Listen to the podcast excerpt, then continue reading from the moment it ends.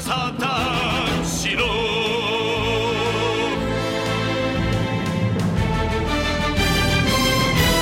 Hello, everybody, and welcome to episode 199 of the Saturn Studs podcast. I'm Kurt, joined once again this week by my intrepid co hosts, Peter and Jake. joining you this week for the Quiznos Bankruptcy Party Edition, otherwise known as Berries and Cream, as per Jake's request. Yeah. I I really wanted to start this this whole episode just yelling like those little fucking gremlins in the commercial. the sponge monkeys. The sponge monkeys. They got a pepper bar. we are not the Hans. It's like this was this was that those so we're talking about a commercial that came out in 2005 for Quiznos subs. If you just look up Quiznos subs, you'll So, fucking you know- find it. The show is already super topical. Oh yeah. but like this was the same time that the weird PS3 baby. Well, was this PS3 well, baby. or was this the PSP squirrel? Was at the same era? Um, Well, PS3 Baby was around the same time because PS3 launched in 07. So I Sounds think that right. what is yeah, the PS3 baby? Oh, oh, you you've haven't seen never the seen PS3? that? I may have All right. seen it. I just forgot. It's it. a fucking baby doll, not or like some uncanny valley CG baby Oh, in a yeah. perfectly white room, reaching out to the PlayStation 3 like it's have- the monolith in 2001. yeah, I think you guys have showed me this. And it starts like laughing and crying. It's like and like there's yeah, it's it's It is often citing, cited as the most unsettling advertisement in the history of video games. Yay! Good job, Sony. I have nightmares. It's a wonder the PS3 didn't sell very well in the beginning. uh, need to get off the feet a little bit. Uh, where are we today, Jake? I don't fucking know, dude. We don't. We didn't watch a movie. To we're Right. coming at you live from someplace that rhymes with Cartesian grid. No, we're coming at you someplace uh, that rhymes with Flatlanta, Georgia. that was the joke I gave to my friends when I was in Atlanta, Georgia. what? I don't fucking. I okay. uh, Although it, it is weirdly relevant to what I've been what I've been up to recently because I I like almost finished with a, a podcast I've been listening to. yeah. It's called Freaknik. It's the history of Freaknik, which was the gigantic um, spring break party from 92 to 96 uh, around the all the historically black colleges and universities in Georgia or in Atlanta specifically. I mean, it went on for longer than that, but like it was just for many many years. It was like a gigantic spring break party where they would just flood the streets of Atlanta and like party in the streets, party in like all the clubs and junkyards, just like in the parks.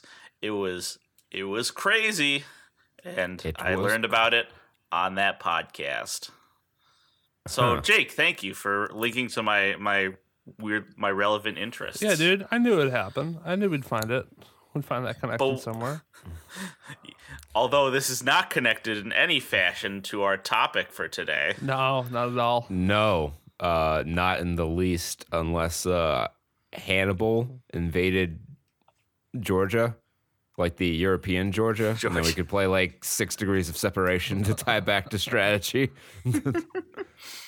I could talk also about Georgia. I, I recently bought a bottle of Tarhoon. I need to drink more of that. It is lime green. It tastes like licorice for five seconds, and then it tastes like bubble gum. And it's a soft drink. Oh, that's it's weird. from Georgia. It is weird, and- but I European somehow like Georgia. it. You know what they serve a lot in the South? Because I go to the South a lot. Sweet Right. tea. Cherry soda. Like Cherry that's, soda. that's their shit down there. Cherry soda and like Like fried chicken. just like a soda that is cherry flavored or cherry flavoring in other sodas that are otherwise not cherry No, flavored. just a cherry flavored soda. Interesting. What's the I what's don't know the if? I'd like, that. I tried it once. I was indifferent. I really, it was like it was neither here nor there. It was like it was like cherry coke minus all the coke, carbonated cherry flavoring, and I'm like, all right, this is uh, welcome to the South. even though technically Maryland is the South, but I'm like, It's the north south. yeah, it's a North South. There are parts of Maryland that are above the Mason Dixon line. Yeah. The, I think. the south, the southern restaurant I really want to go back to is Bojangles. Bojangles is good. don't want to go to Scott Steiner Shoney's franchise in Georgia somewhere? I, Somewhere I think maybe Atlanta. I had the chance as I was in Texas to go to uh, Whataburger. Um, Whataburger. Whataburger. Your fat Whataburger face. Is that the new Hungry Burger Watt combo? It's What? Whataburger. well, it's Whataburger. That's a Yu-Gi-Oh joke, kids. It's it's what a burger, but they all. It's like, haha, wow, wow we're- what a burger this is. We're familiar with Whataburger. Did, oh, didn't we try to go there and uh when we went down to? No, that was with other people. Shit, yes, Jake. I'm getting my was- senior design project confused we, with did, uh, we did Columbus, not Ohio. get to go. we Oh right, when you down when you faced off against two branches of the army and the navy and came in came in third. Came in third. Commanding one other third out of five places. Yeah. the school didn't. That, that one school had no idea what they were doing. They should have dropped. Did that. you guys really? Did you? We did because like, but they changed the rules like twice during the competition, like before, like up up to it, and they were like, "Oh, we had to build a robot." Like, you Oh, fucking idiots! Yeah, what, they just built like the inspection tool, and they're like, "We did it."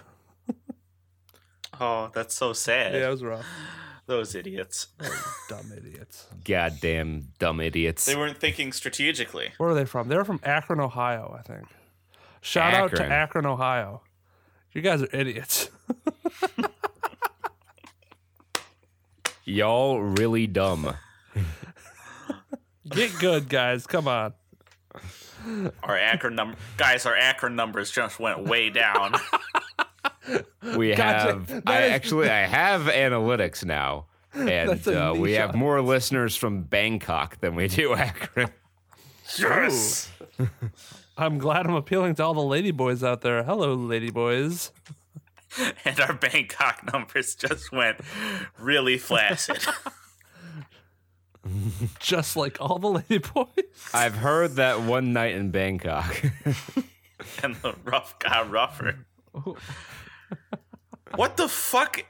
You'll find a god in every golden spotlight, and if you're lucky, that god's a she. um, our topic this week was strategy. That song is about chess. Oh, Oh, okay. I mean, I mean, it's pretty obvious they talk about chess very explicitly. I gotcha. uh, yeah, our topic, we're going to have a discussion about strategy games as we've been playing quite a few of them. There's been a lot of uh, Slay the Spire and For the King on the channel lately. hmm Um, so we didn't, there wasn't anything out that grabbed us, and like it just didn't feel right to just like fucking let's do a ninja operation now. We need to build up to that, Yeah. you know? So we decided we wanted to do discussions, show some video games, some love on uh, on the show this week ahead of our 200th episode, which we will have more details on at the uh, end of the program. But uh, first, we begin with our usual Department of Trey Watch, the segment where we watch the new trailers and give our very knee jerk opinions on them to determine whether or not the movie is any good based on two to three minutes of viewing it. Uh, Kurt, Kurt was the only one to find trailers this week. Unless Jake, you have something. I mean, I'm pretty sure I found the same ass. trailers that he did.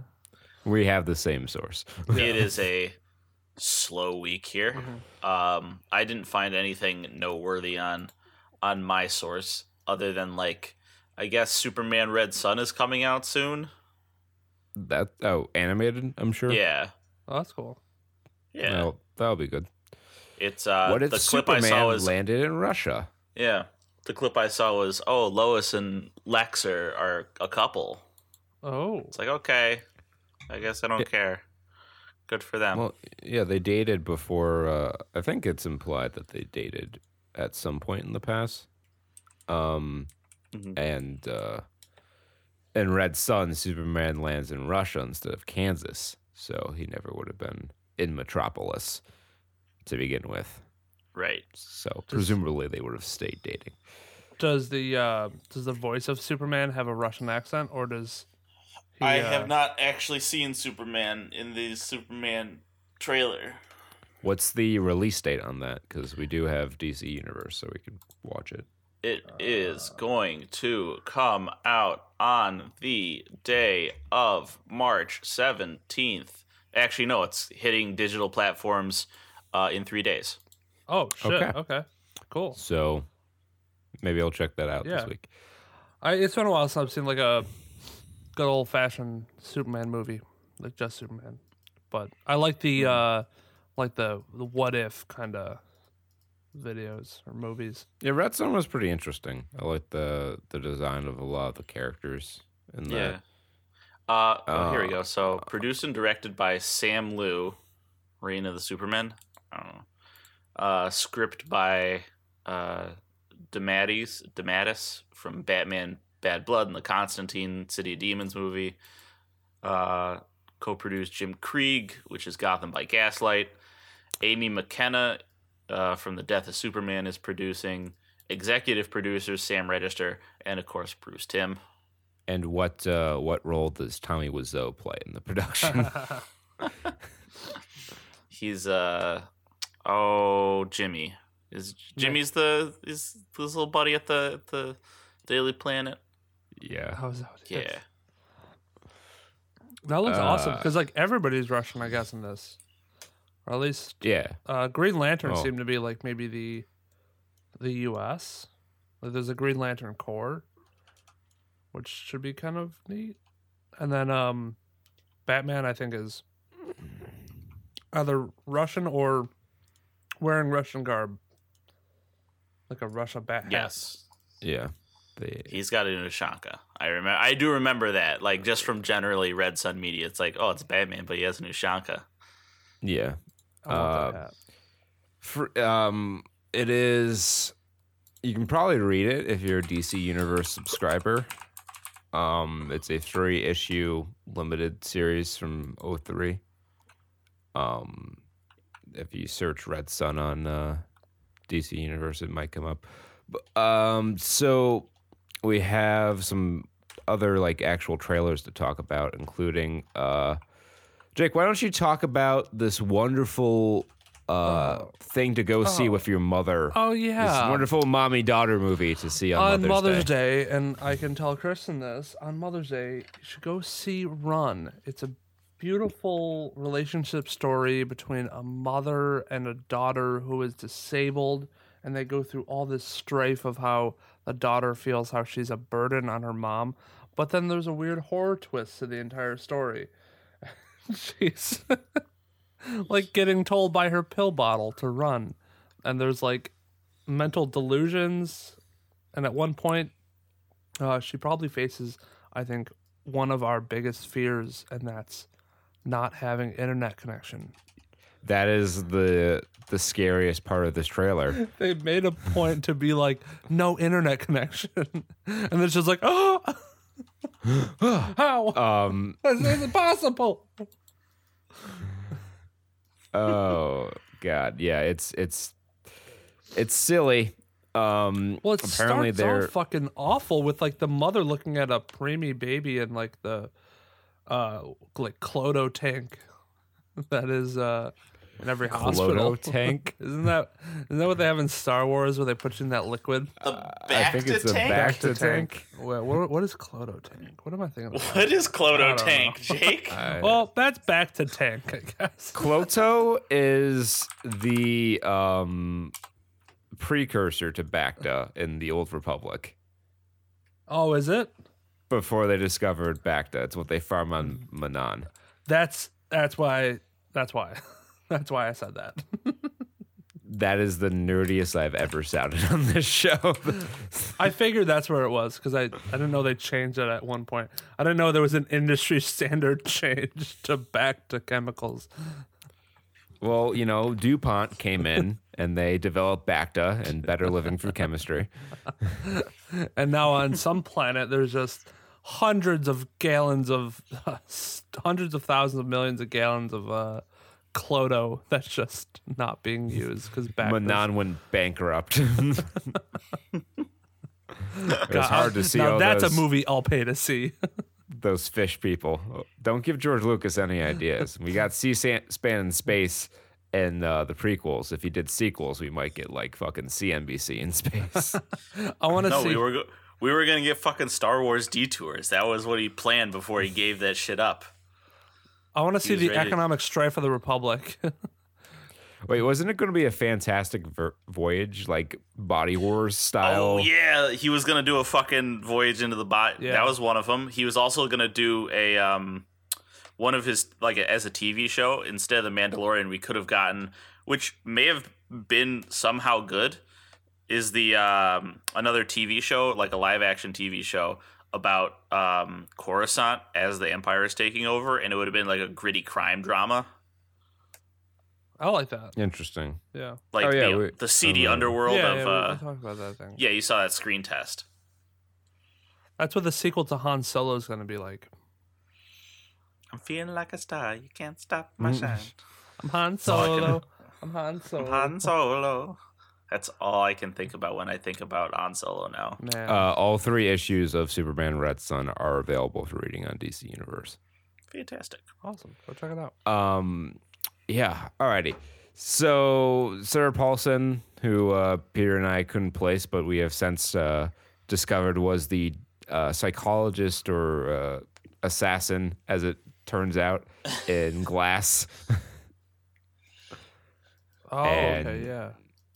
Um, she's been in other stuff like Twelve Years a Slave, and um, apparently she was in Abominable, in Abominable, and uh, American Horror Story, which I think All right. So she's got a pretty good track record.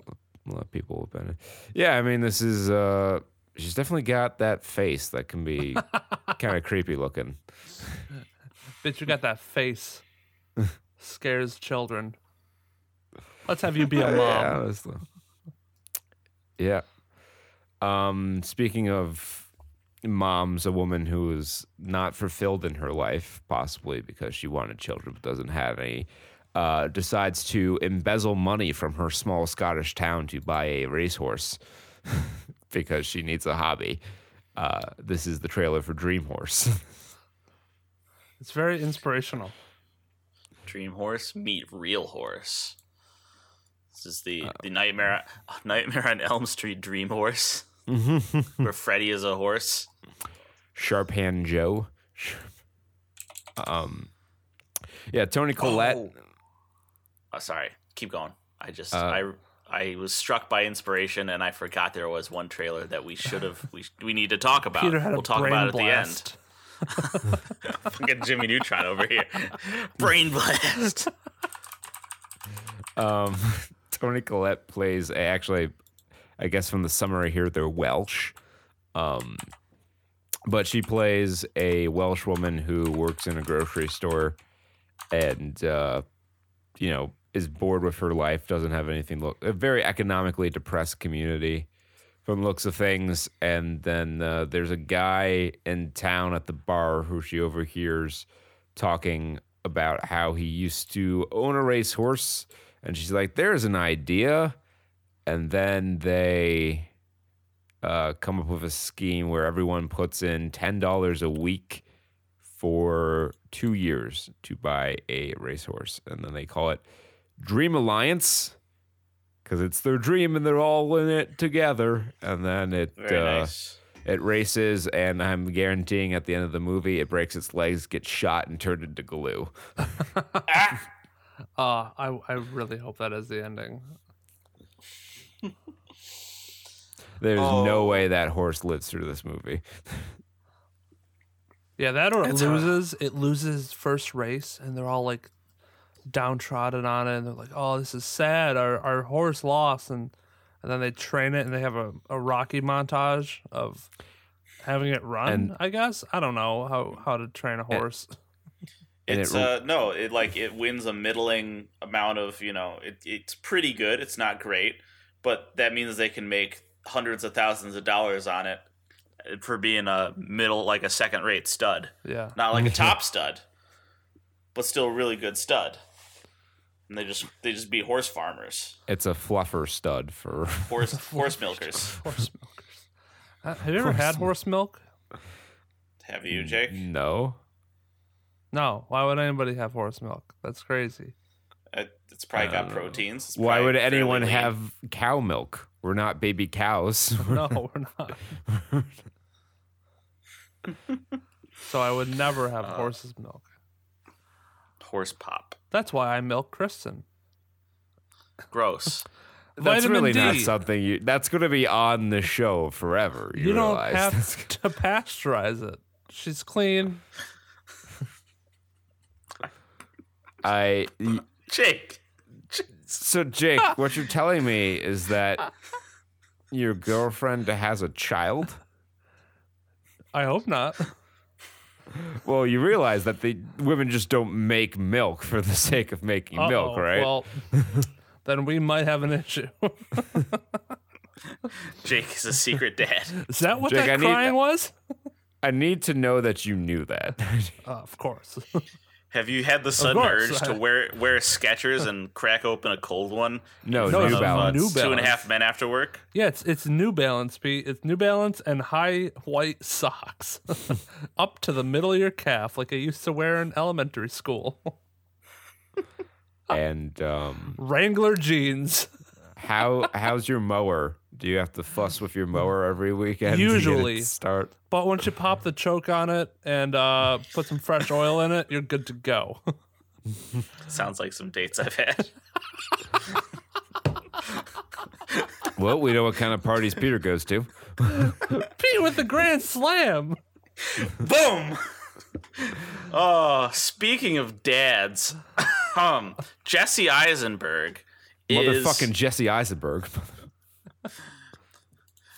What if living in a suburban home was a fucking nightmare?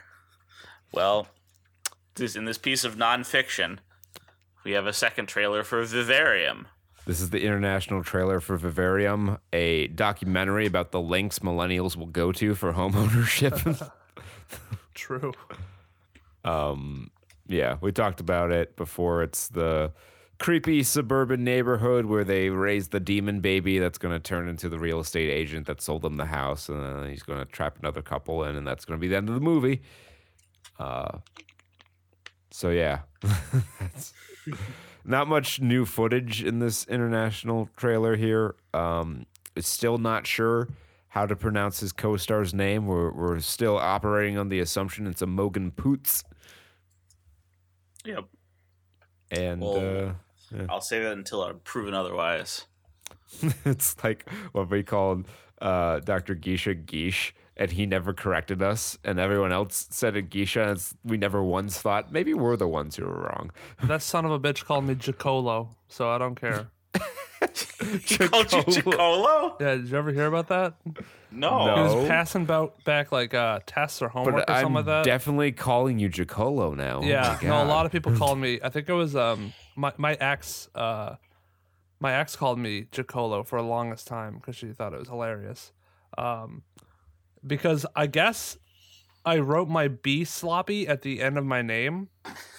So if you can imagine writing a lowercase b with like Right. maybe the uh, the Not connected the Yeah. bulb and the and the uh, tall part. the tree trunk. Yeah, I don't know the what line, yeah, whatever. the circle and the line. Let's call them. Well, it's not a monkey tail, so I'm trying to think of how I was taught how to write a B back in kindergarten.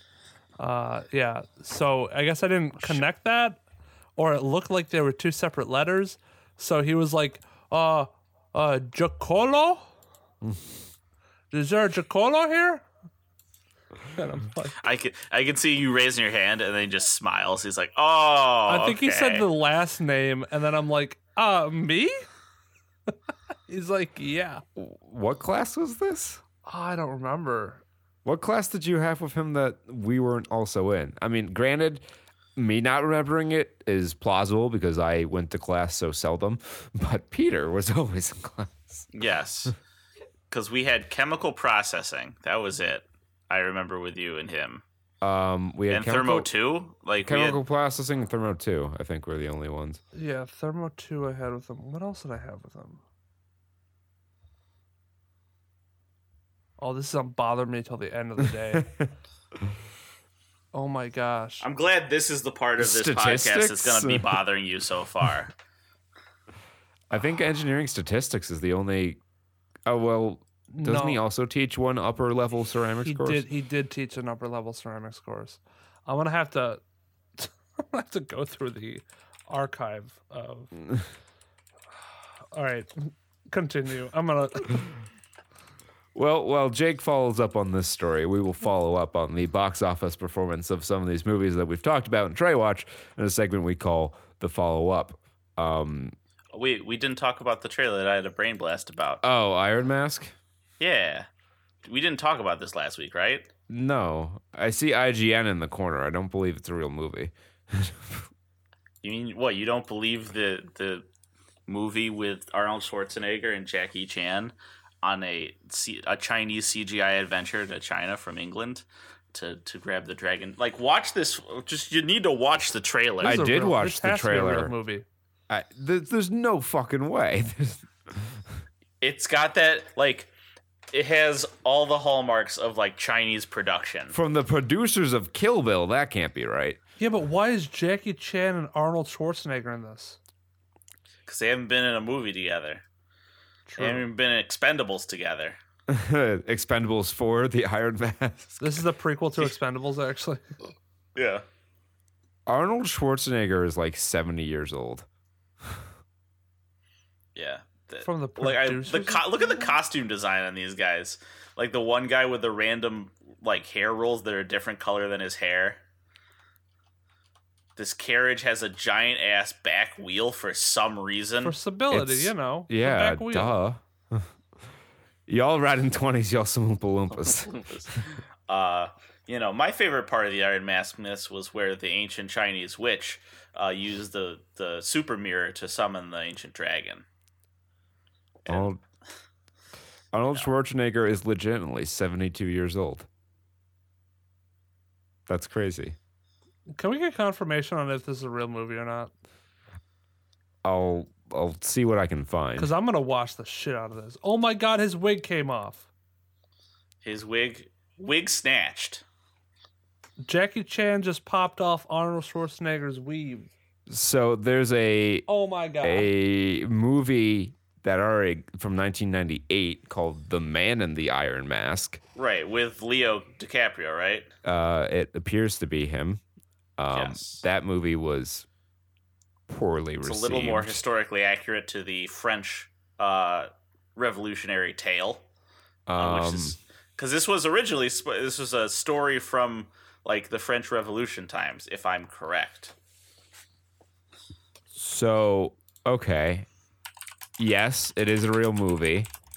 Um, it does not have a U.S. theatrical release date, but it arrives in the United Kingdom and on digital on 420,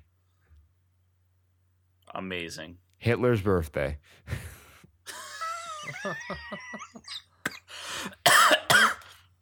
Uh, Chad, for is those- that I you? guess this is as good a fucking time as any. Just to, um, so this was yeah. So I'll I'll give you a little historical uh, backup here to compensate for the silliness that was this fucking trailer. That's full of goofy CGI and like an ancient Chinese dragon plot.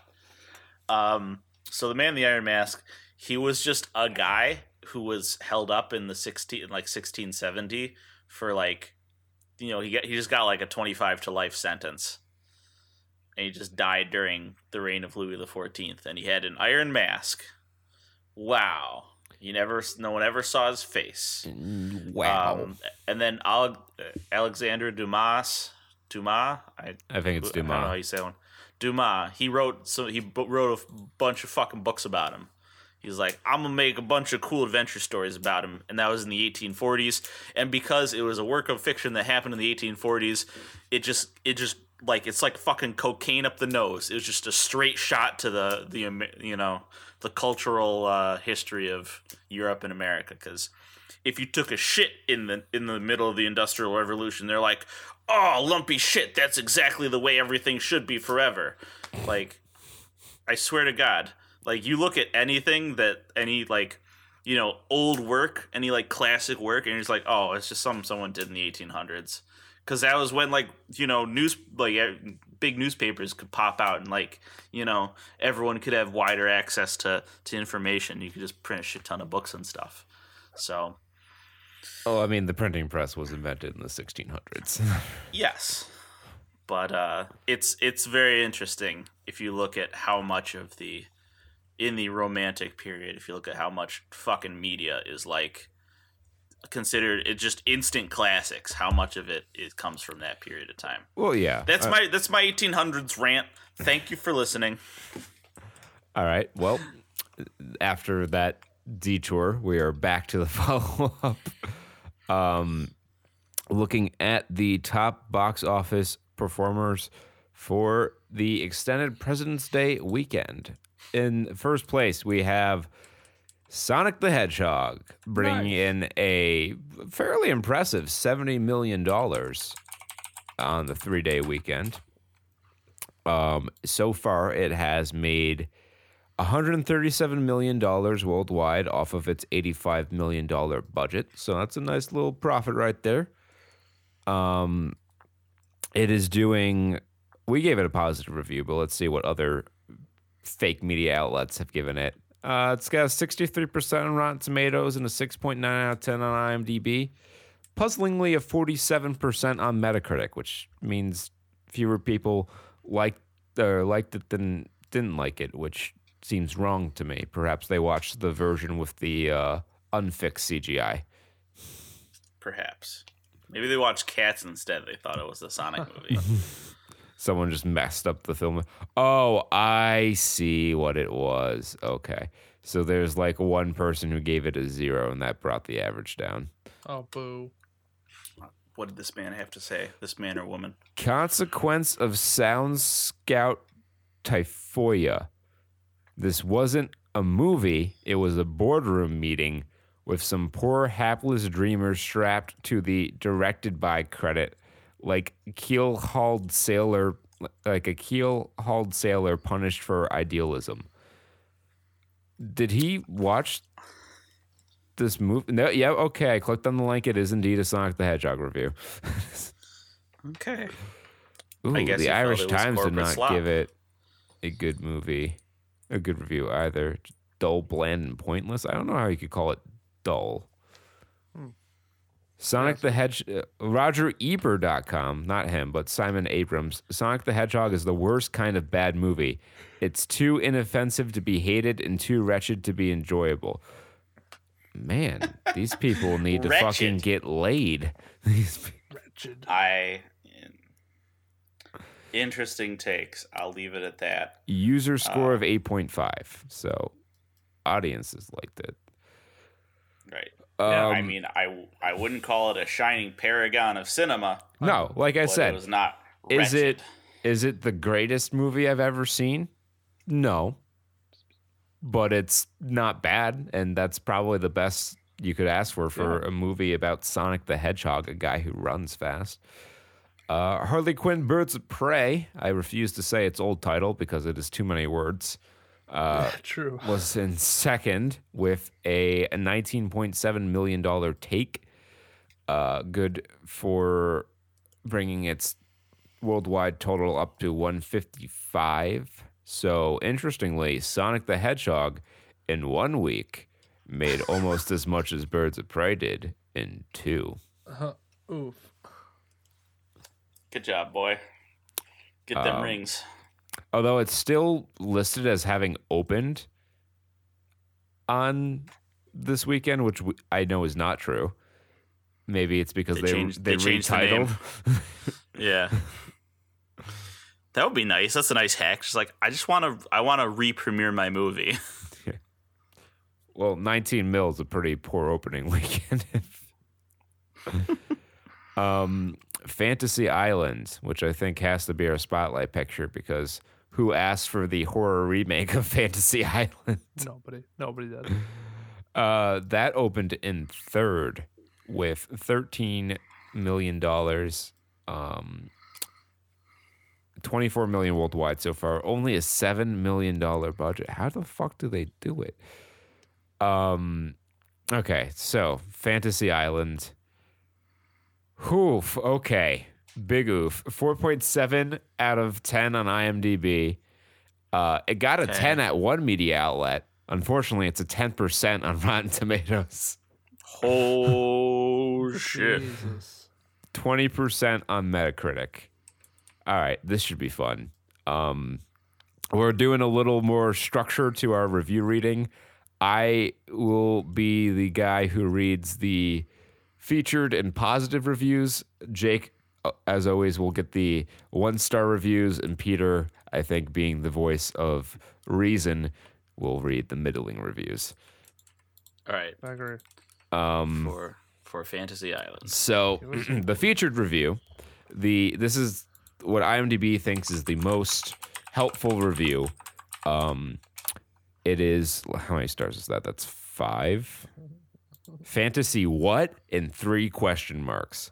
A very confusing movie. Starts off well, and as the movie rolls on, all the fantasies start to intertwine and confuse the daylights out of the audience.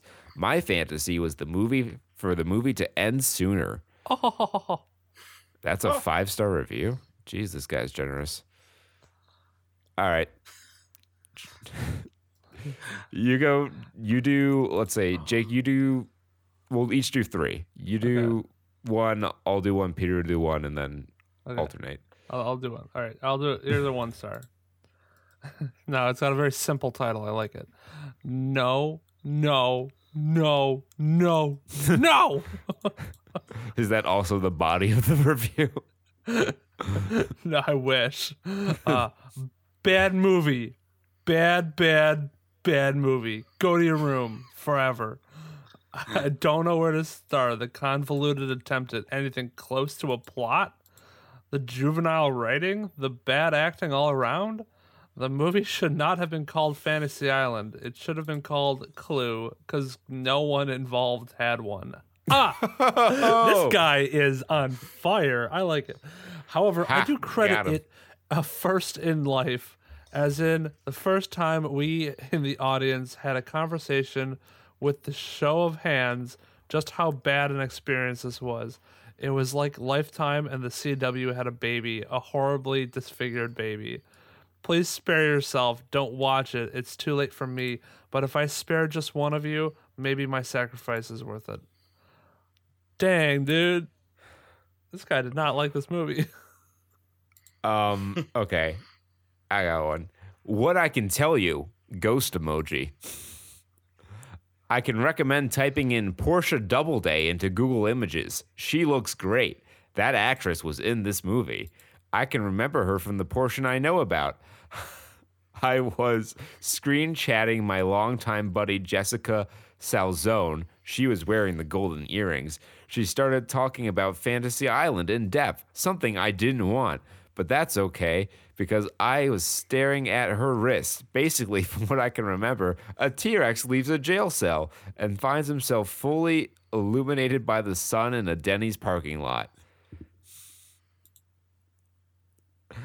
I don't know what this guy was talking about, yeah, what? but that is a 10 star review that 13 out of 50 people found helpful. Uh, I don't know about you, but I did. I sure did. I think, I mean, I know everything I need to know about Fantasy Island from this review. I know. I feel.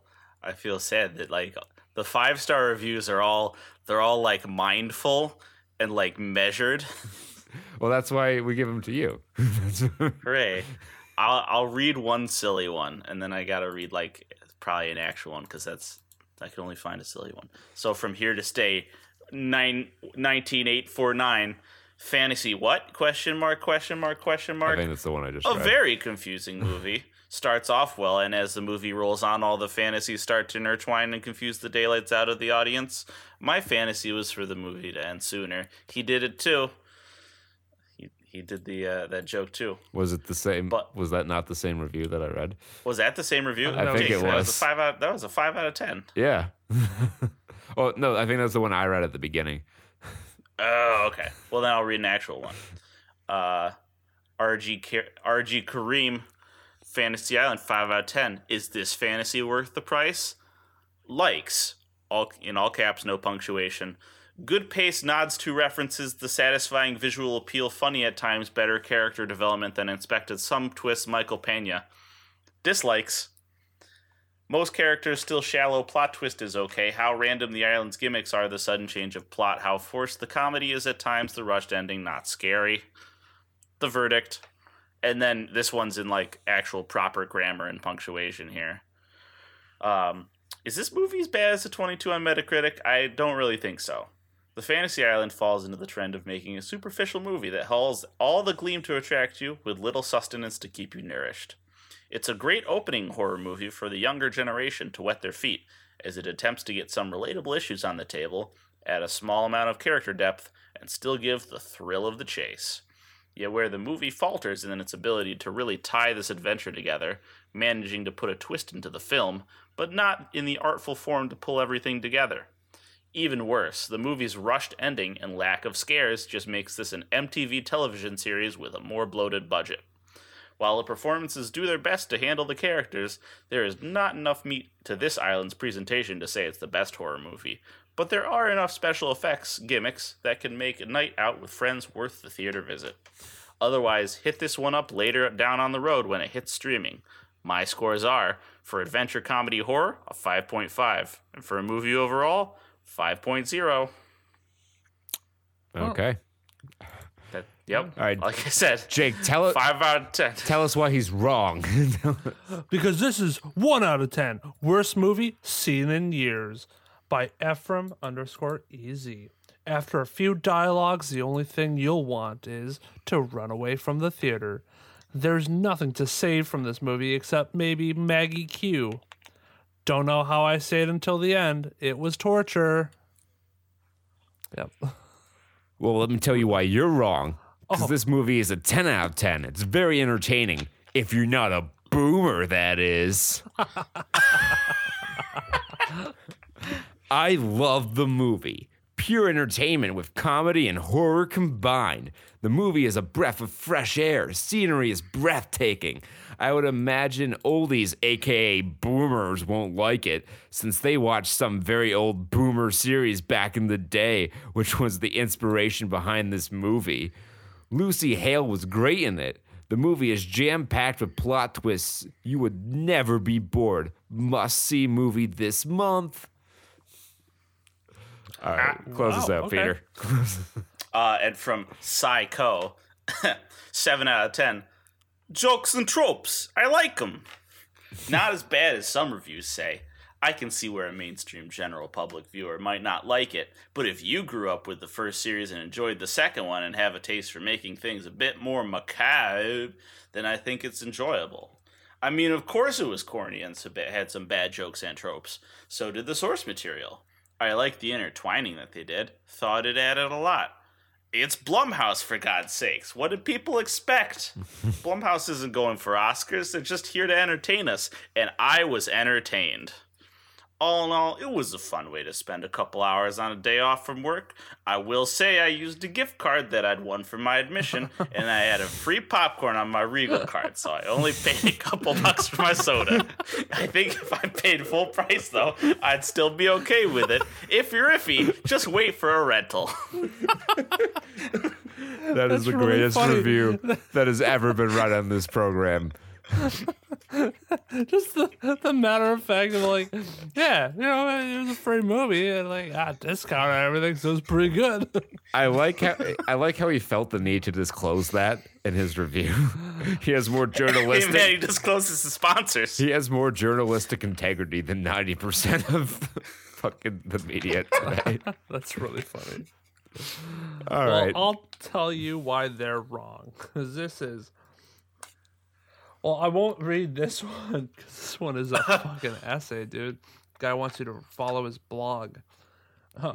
Forgettable bad movie. Terrible acting, uninteresting characters. What a waste of time. It's a dumb concept for a movie. No one gives a damn about the characters. A total dumb, dumb movie with nothing interesting. Bad directing. Unforgivable bad performances. Actors were awful in this movie. Don't waste your money. So I guess if you want, if you don't have to waste your money, go see it. There's not even horror in this film. The storyline is boring and all messed up. The movie doesn't. What? Wait, this movie doesn't worth your time. Ah, grammar. that movie doesn't worth your time, guys. Don't go see it. You know what? It just doesn't worth my time. Yeah, it's that. i- If it doesn't worth your time, then why even bother? What are Oh, you even doing? You know? What even doing? Come on, guys. All right. And uh, Disney 11024 said that this was 10 out of 10, one of the best in years. Oh, I'm going to make this a short review. I was curious when I walked into this movie after seeing all the bad reviews it's been getting. So I sat down at my local AMC in Burbank, and by the end of the movie, I was surprised how much I loved it. This movie is not for everyone, and I can see why it's getting hate, but I feel like moviegoers these days can't enjoy a good little horror film. It's a monkey paw story. Don't take it too serious. Go see this movie and have a good time. You won't be disappointed. I want to throw in one last one uh, here because just the fucking headline alone cracked me up. 10 out of 10. Better version of Truth or Dare. If you enjoyed Truth or Dare, you may enjoy this too. A great Valentine's Day movie with lots of laughs, but it fails at the end. The ending should have been better. 9.5 out of 10. Fantastic. All right, close that. And one more from uh, Chatty Whacker eight five three nine eight. Fantasy Island six out of ten should have been on a streaming platform. It would be awesome on Netflix. I would binge watch a ten episode season. Huh. All right. One out of two found this helpful. Are you the one? concept. I wonder how many movies would have been better as like a series on Um, Netflix. Every movie that tried to do too much in it. So, like Yeah. Zack Snyder's Watchmen. Oh my god, if Suicide Squad came out on Netflix, I think it might actually be good. I wouldn't have had to watch it. I Um, all right, back in the um, box office scoreboard here, we have the photograph in fourth, opening with 13.2 million. A series of intertwining love stories in the past and present. 16 million dollar budget, so it has yet to make its money back. How did that make? s- Oh, that's a lot of money for. Uh, Well, it opened. It opened this week, so yeah, they need to take some lessons time. from Blumhouse and uh, making movies for cheap. yeah. I want to binge watch a ten episode season. Bad Boys for Life in fifth, uh, 1917 in sixth, Jumanji: The Next Level in sixth, excuse me, Parasite in eighth, Dolittle in ninth, and Downhill opening in tenth. Oh, that's a Fox Searchlight. I didn't realize that. Oh yeah, I think I was gonna mention this um last week or something like that. But um Sonic was like the first one I saw which had like the Searchlight Pictures logo. Cause you know they, they got Oh like, right, yeah, they they, but wasn't Sonic Paramount? was it Paramount? What was Yeah. it? What was it that I saw? Because the that- rings came on the fucking mountain. Oh yeah, what was it that I saw that had Searchlight on it? Maybe it was like a trailer for it. Maybe. Trailer before it. Maybe it was the trailer for Downhill. Um, that's the Jim Carrey, Julia Louis, or not Jim Carrey, uh, Will Ferrell, Julia Louis Dreyfus um, skiing comedy. Uh, Yeah. fi- Yeah, yeah. Open with 5.1 million. Uh, let's see. Is Dolittle? Dolittle has officially crossed over in profitability. Oh god. Hey, broke $184 even. million dollars worldwide. That is Wow, a uh, that's a staggering, let's see, nine million dollars in profit. I'm sure after advertising, it's still underwater, but Let's see, how low do I have to go to find cats? Where's I th- Cats is out of theaters. is cats out? Yeah, Yeah, they left a while ago. we damn it. actually Peter put an put an article that we were supposed to pay lip service to last week on the show, but I Eh. Forgot. I'll Um, pay lip service to you. don't threaten me with a good time. Um, all right, so that was the follow up. Let's talk some gaming news, shall we? So, Red Dead Redemption 2 has a hot coffee mod, and Take Two is not happy about this.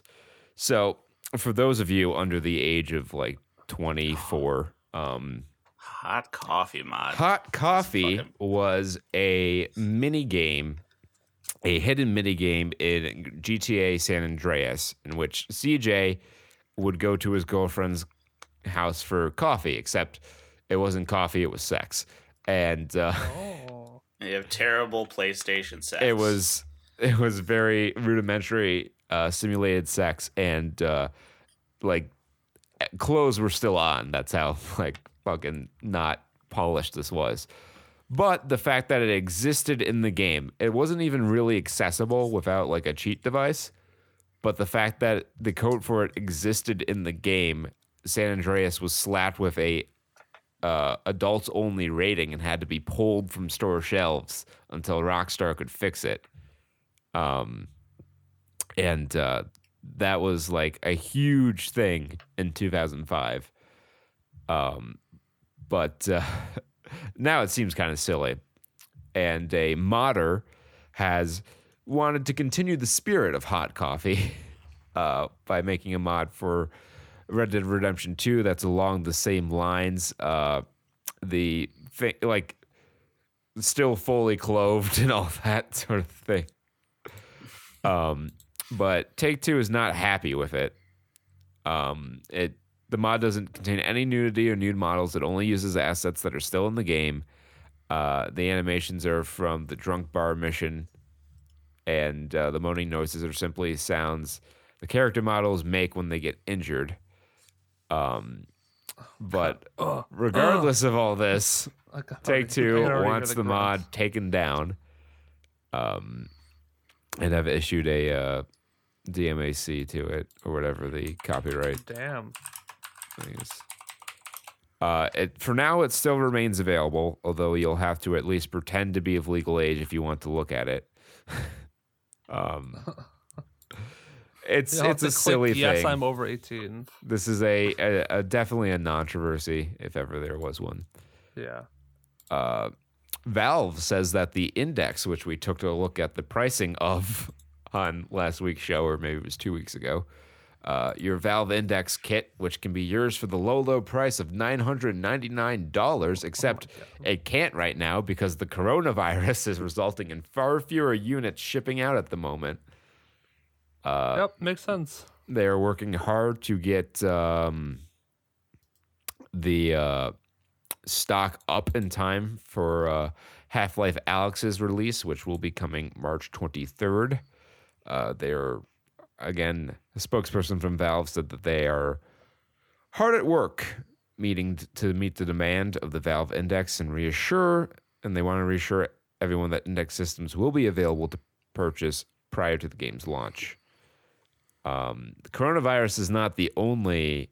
Uh, well, I mean, I should say the Valve Index is not the only uh, effect on the gaming industry the coronavirus is having, as both Sony and Facebook have pulled out of the game developer conference set to take place in San Francisco.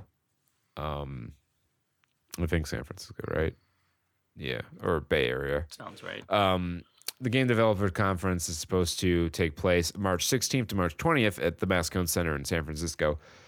But uh, due to public health risks over the coronavirus, which is, I guess, a mutation of SARS. Interesting. Um, Oh yeah. I did not know that. SARS SARS is a coronavirus. I did not know that. It's actually the new name for the coronavirus is COVID nineteen. They finally named it. Yeah, that's what I um. And see the virus SARS-CoV-2, which causes COVID nineteen. Yeah, um, yeah. So the coronavirus, despite like my understanding, just being like the flu or less lethal than the flu, is causing all kinds of havoc in It's because international commerce. Yeah, and I, I think the the issue is because, uh, I mean, yeah, yeah, coronavirus in all actuality is less lethal than the flu, the common flu. Um, but I think it's because people don't care as as much about the flu is because a lot of people get vaccinated for it. They get the flu shots. Um, Well, so I there's a there's defenses you can take against that. There's not a whole lot of defenses you can take against the coronavirus. Um, They're also cons- they also don't know a whole lot about it. So the two concerns are uh, it being able to be spread uh, airborne and how long it can stay like in the air. Uh, like if you cough, you know how long until that cough cloud or the particles there is not going to be contagious. And then uh, the other concern is um, when you do get infected with the coronavirus, uh, they're estimating about like a two week period where you are contagious, uh, but you don't show any symptoms. So people walking around thinking they're fine and traveling and doing whatever, uh, you know, they, they could have it and they could be spreading it the entire time. So it's that's the scary part. I think a lot of it is that we just don't know a whole lot about it. Yeah. We know a lot about it, but we don't we just don't know some of the the major causes. So it's getting blown out of proportion for Uh, Yeah, sure. like. I mean, it, it's always the thing, right? Like with the original SARS, everyone was like, "Oh my God, SARS!" And if anyone was suspected of having SARS, like in a hospital, they had to like quarantine everyone and all that, and it it turned out to be a big nothing burger. Like, I'm not dismissing like a couple thousand people have actually died of this, and that's you know sad, but of the like 200 something thousand cases, it's a very low mortality rate. And well, the thing is that the people who are dying are old people and babies, and like it's people who don't have an immune system or don't have the immune system built up, so they can die very easily because it causes, um, uh, I believe, pneumonia and respiratory issues.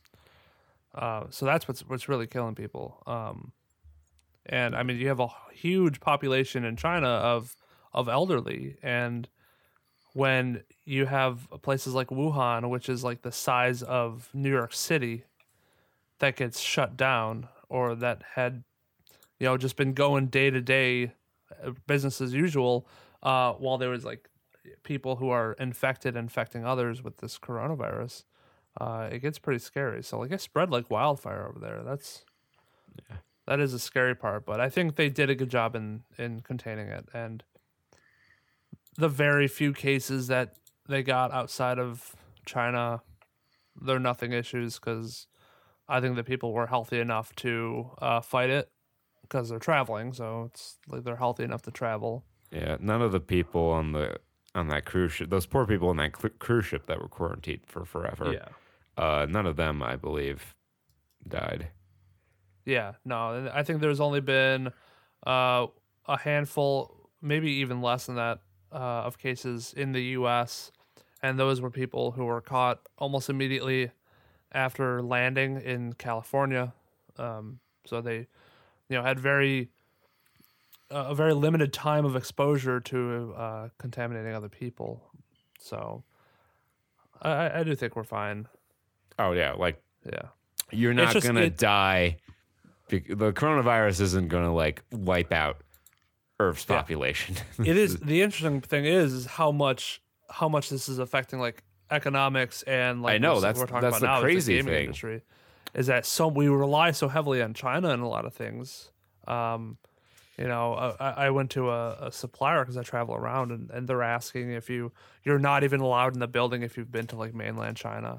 It's yeah, it's been the timing of it has been pretty poor because in addition to the coronavirus, uh, like the big spread of the coronavirus was like right around the same time as the Lunar New Year.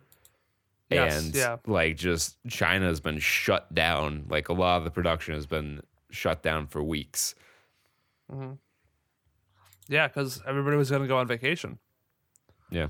and they were gonna go travel. And I think I think they caught it like before a lot of people left, but uh, still, you know, people go on early vacation still can have it. You know, it's it's all it's all of this stuff. A lot of variables to this, but I think for the most part, we're doing a pretty good job at, at containing it. I And the don't worry about it. WHO has put out, um, you know, considered a global emergency. So they have the funding to, because everybody gets freaked out when they're like, "Oh my God, the World World Health Organization." The WHO is run by some of the biggest hypochondriacs in the world. well, well, so when when they call it a global emergency, that's that's allowing them to get more funding and to open up communication a lot better. Uh, so they did it for that reason.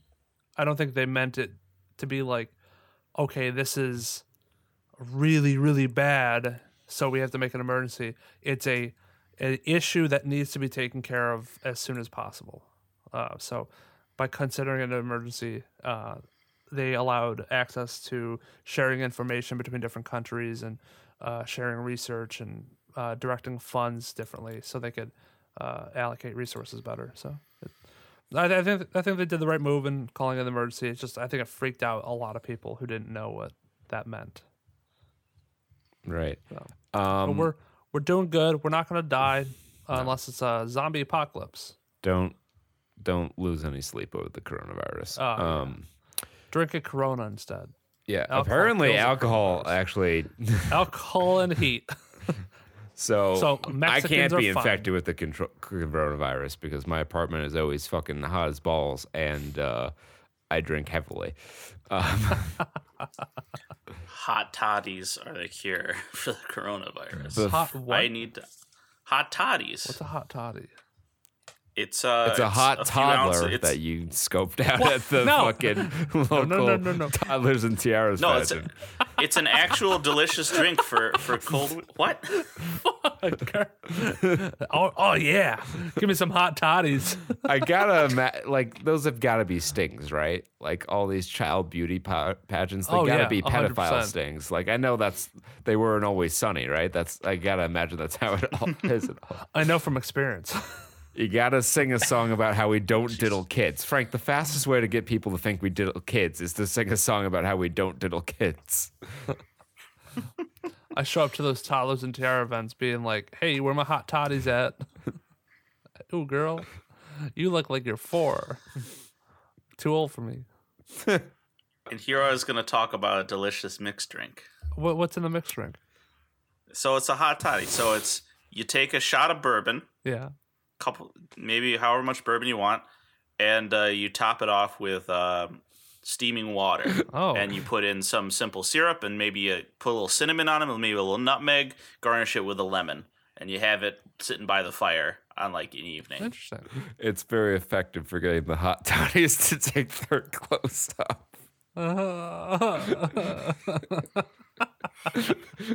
hey, hot toddy, want a hot toddy? Oh my god. This is that's the worst joke I've ever made right there. I'm very glad that I did not take part in that. oh. That's a But nice you're- poofy dress you got You're there. complicit. You're com- I, you want to see my talent? I can make my wee wee disappear.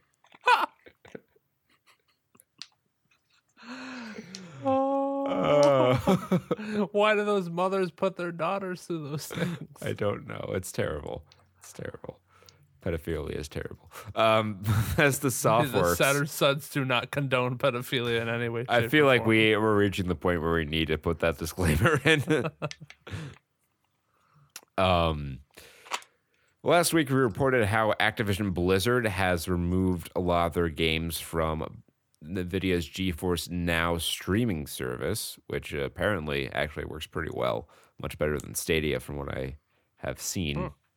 Uh, of course, you need a little stronger hardware to run it than Stadia, but maybe that's part of the reason why it runs better than Stadia. Um, but now Bethesda is uh, following suit due to what NVIDIA is calling misunderstandings of the terms of the agreements that they've worked out with these companies. Um, every game that Bethesda has on GeForce Now has been pulled except for Wolfenstein Youngblood for some reason, which is still accessible. So this is another major blow to the GeForce Now streaming service and streaming gaming just in general with how much Stadia is struggling and uh, you know, GeForce Now getting fucking raked over a barrel here. Um, or raked over the coals. I think bent over the barrel is the uh bend them over the barrel. It's from the 50 states. Yeah. Yeah. All right. So Uh, yeah. You know that joke? You know that um, from what is it called? Horrible Bosses. the first or the second No, one? that Uh, first one, I believe. I don't remember that line in that movie, but They're I, like, I haven't seen gonna- it since it came out. They're like, I'm gonna bend him over the barrel, show the 50 states. They're like, what? They're like, that's not, that's not a saying. It's like, yeah, sure it is. It's like, where's where's it from? He's like, it's from that one movie. He's like, no, it's not. it is now. My uh yeah, my only real I have a few lasting memories of that movie. I didn't hate it, but uh one of my major memories that Jason Sudeikis' character was also named Kurt. Oh, okay. And that's uh that's about how much I remember from that movie. All right. So um I don't really have anything else for gaming news. It was a pretty slow news week. And uh somehow, miraculously, probably due to our discussion of hot toddies, we're right on schedule. Hot toddies and the coronavirus. Hot toddies and the coronavirus. That's a band name if I ever heard one before. Maybe an album. No, it's coronavirus and the hot toddies. Come on, you need a headliner and a backup group. What if uh, coronavirus is like the stage name of the lead singer and the hot toddies are his band? That's what I'm saying. Yeah, and coronavirus is actually just corona. Yeah. Gotcha. This is the rhythm of the night. And um, I can't even come up with a transition from this to strategy games. No, It's tough. It's a tough one. It's toughy. um, Toddy. yeah, it's it's a it's a tough toddy. It's a buff baby that can dance like a man. Um, little little gr- little little, boys. little little boys, um, little little strats. Talking a little strats here. Um, there we we we cobbled something together. Sturts. Uh, yeah, I just when I was thinking about stuff because we've been we've been playing a lot of strategy games on stream. I've been playing strategy games on my own. I've been like I've had a weird binge of like a lot of those '90s like uh, everyone's trying to jump on that TCG collectible uh, game hype train. You know things like Bakugan. Bakugan. What? That's the Ba- that's Bakugan, but it's Bakugan. But if it was actually like a, a pastry, you collect pastries. It's Bakugan. Bakugan. I've, oh my god. I've been cooking my dinner. I love I, I love a good kuchen. Uh, I don't know how to spell it. B A K U G A N. No, here it is. Here it is. Kuchen. It is a it's a it's a German fr- uh, powdered sugar sponge cake type Ooh. deal. It's fucking delicious. Uh, here's a picture of it. That link is way too long. um, My mouth is moist. Gotta go give it to Bitly. Uh, open image. There it goes. Just look it up. It's uh, C uh, U C H E N. K U C H E N. There you go. It's cooking. Cooking. Hmm, that does look good.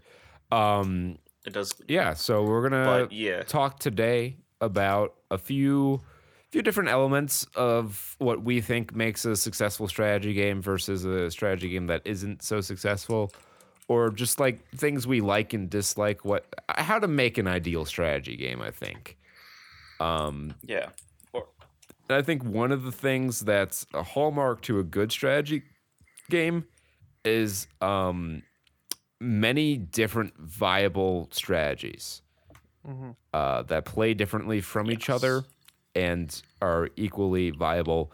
And I have an, a good example of this is uh, well, I have to bring up Slay the Spire because I'm contractually obligated.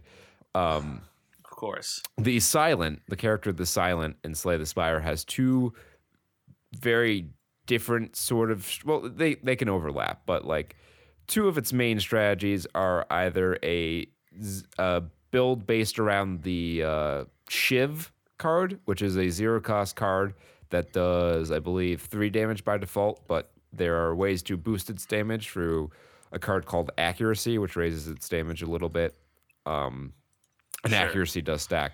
So there's shivs. There's there's a couple cards that make shivs. One uh, blade dance makes uh, two shivs, or upgrade makes three, and then there's a card called cloak and dagger, which uh, grants blocks and gives a shiv. And then the other strategy is poison, and both are pretty viable to make it through the run. Maybe not not to the end. Uh, Slay the Spire is an interesting uh, beast because each of the final bosses counters a separate kind of strategy and you don't know which one you're going to face until you face it. So you can have like the best build for a certain strategy, but you just run into your counter pick. Hmm. Um, but Right. contrast that to a character like the Ironclad, who, at least to my experience, really only has one viable strategy, and that's the defensive body slam build. Because if you buff your strength too much, you take too much damage. And then there's this self damage build that just, you know, there's not enough health recovery to make that viable. Um, and for the king, has an issue I've noticed, and I've been playing around with a little bit of it in my own time to confirm my suspicion, where dealing damage to your opponent is infinitely better than any sort of support shenanigans you can do, which I Yeah. think is a flaw in its game design. I agree. Because it like it, there are a lot of good support items, but it just their support system is is a little bit lacking in that like things wear off too fast and sometimes they just don't work and it's like chance to fizzle Yeah. it's like a really easy chance to fizzle like especially if you get shocked then you uh, miss that first one and if you're out of focus you're screwed over. So it yeah there, there are a lot of a lot of minor flaws that i think a little bit of tweaking could fix. Yeah. I think the biggest flaw with support in the game isn't really the system like the system like what you touched upon with the system and its frustrations with that is is true. Like when I whenever I would fail a taunt I mean that's just so bad because it, not only did I waste my turn but like the linchpin of the strategy where you know drawing damage away from you now is Yeah. gone and the taunt only lasts one turn. So like i can't taunt and attack. I have to either taunt uh, keep taunting or, or change to attack. But the biggest issue with support stuff that i noticed in that game isn't related to the support mechanics at all. It's related to turn order and how that's determined. Like the characters with the highest speed have greater priority in turn order, and enemies mm-hmm. just have ridiculous speed. Like so few characters outspeed enemies unless you So ambush. they always go and then then as soon as you face like a mage they debuff you and then they debuff you and some of them can be crippling to like where they confuse you and they can just wombo you forever. yeah Now, that's an interesting point, and that kind of plays into something I was thinking about. Uh, a weird, uh, I guess, pitfall I would say of um, of a lot of strategy games that I think can be hard to overcome unless you're very careful with your design. Uh, I can't talk about any strategy games without talking about the high boys, the uh, the granddaddies, chess and chess and go. You know, the ones that are just like you know they're at its most distilled its most pure um Of course. but you know one thing that those games don't have and one thing that you know strategy games you kind of notice that a lot of them don't have a lot of good ones don't have is um defensive like very defensive fortification type of mechanics there's not you know when you're playing like Fire Emblem, there's not really a character that can wall up.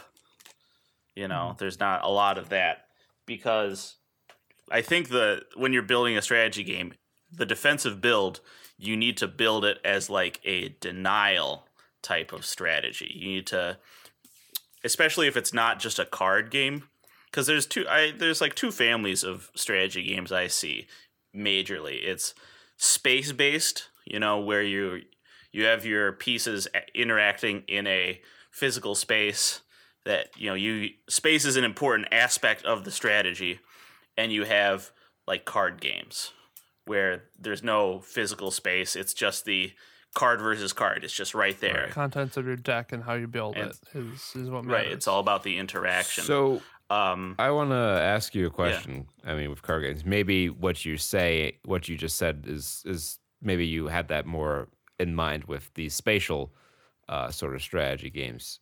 Um, but and I, I guess I can give an example of that. So, how would you feel about a?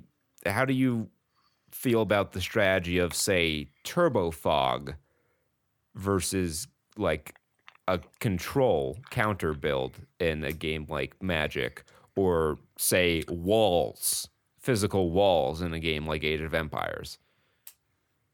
Right. I think I I think there's a lot of overlap there. I guess I'm not saying that one is um it's restricted to it because I was I was thinking about Magic myself. Turbo Fog is essentially a denial strategy because if you can compare it, Turbo Fog versus Wall Tribal, right? Right. And Magic is it's interesting. It doesn't have a physical space to play in, but it has the same effect because of the way combat works in that you can, you know, quote unquote flank your enemy by swinging in with a wide board. Right. You know, you have the ability to go around in a sense. Um, and in that way, you know, denial again, denying them the ability to build their offense is better strategy than surrounding yourself and hoping that you'll be protected. You know, that's the same thing that pillow fort. People think a pillow fort is I'm setting myself in my pillow fort, and you know it's like putting a force field around yourself. But no, like pillow fort is definitely keeping your opponents from starting to attack you and denying them combat. Right. And I think that's the same thing. Like that's it's just even more magnified in strategy games or in, in sorry in uh, grid based games where your opponent can just literally you have you have that big high defense creature that you just place you plonk down right in the center of your kingdom your opponent can just fucking run around that shit Right.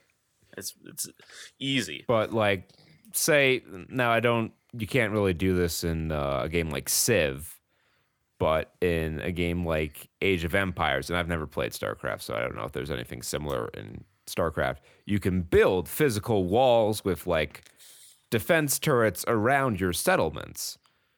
You know, is this a compatible notion? Would you say Age of Empires is is not as good a strategy game because it has this walling path you can take? That is an interesting. That's interesting. Um, I, you know, it is a defensive option. I, I think those kind of things play more into the idea of maybe traps, and traps are a very. That's one of the big advantages of strategy games, is, you know, having is uh, using that aspect of hidden information Yeah. even if turrets are open information, right? It's something you can place that uh, punishes your opponent, doesn't just stop them. Um, I, I I like myself some good laying traps. It's always a great feeling when uh, when your opponent stumbles into that shit. Yeah. Uh, that's that's most of what I have to say about that. I think I don't think it makes it a bad strategy game. I think as long as you know it's very clear that it doesn't So would you? S- if if the player isn't rewarded like incredibly for just building up a bunch of all right. turrets. So I guess that know. leads into my uh, natural follow up question with that is, would you say it was bad if that was the dominant strategy in the game? I think so. I think that becomes fucking turtling, and what happens is, I think for for a lot of the games I've seen, what that would come out as, what that would be expressed as, is you turtle up your defense before you build your battle cruiser, but your battle cruiser is never gonna fucking get through because your opponent's gonna do the same thing, and you're not gonna have. That's that's an interesting uh, part of strategy games is that you're constantly doing being active Yeah. you know and making a lot of decisions and you can see that on a spectrum because like even there's turn-based ones with turn-based strategy games your atten- you use your mental energy in deciding one action for like a crap ton of units ideally right where you're commanding your army over one turn but then there's like real-time strategy or moving all the way into I, I would say League of Legends and MOBAs are on the the edge of this. They're on like you know they're on the border between this and like a different genre of game. Right. But I still think those fall into strategy games, right?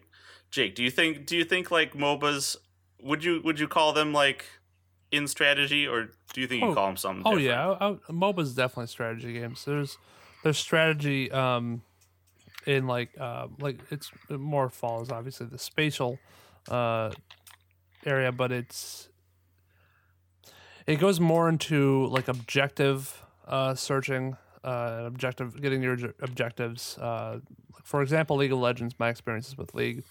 Um, there are dragon buffs that you can get and baron buffs and there are different towers that give your entire team gold uh, so getting objectives i've noticed is better than getting kills uh, and that's one thing you see at like the professional level and that's how i really kind of uh, learn about this different strategy of the games uh, is that for casual gamers they're like oh i'm just going to go out there and get kills and whatnot but as soon as you start watching professional people play, they they go for the objectives more. They have the timing on the objectives down pat. They're like, okay, dragon spawning in 30 seconds. We need to gather the team and get down there and uh, claim the dragon before before they do.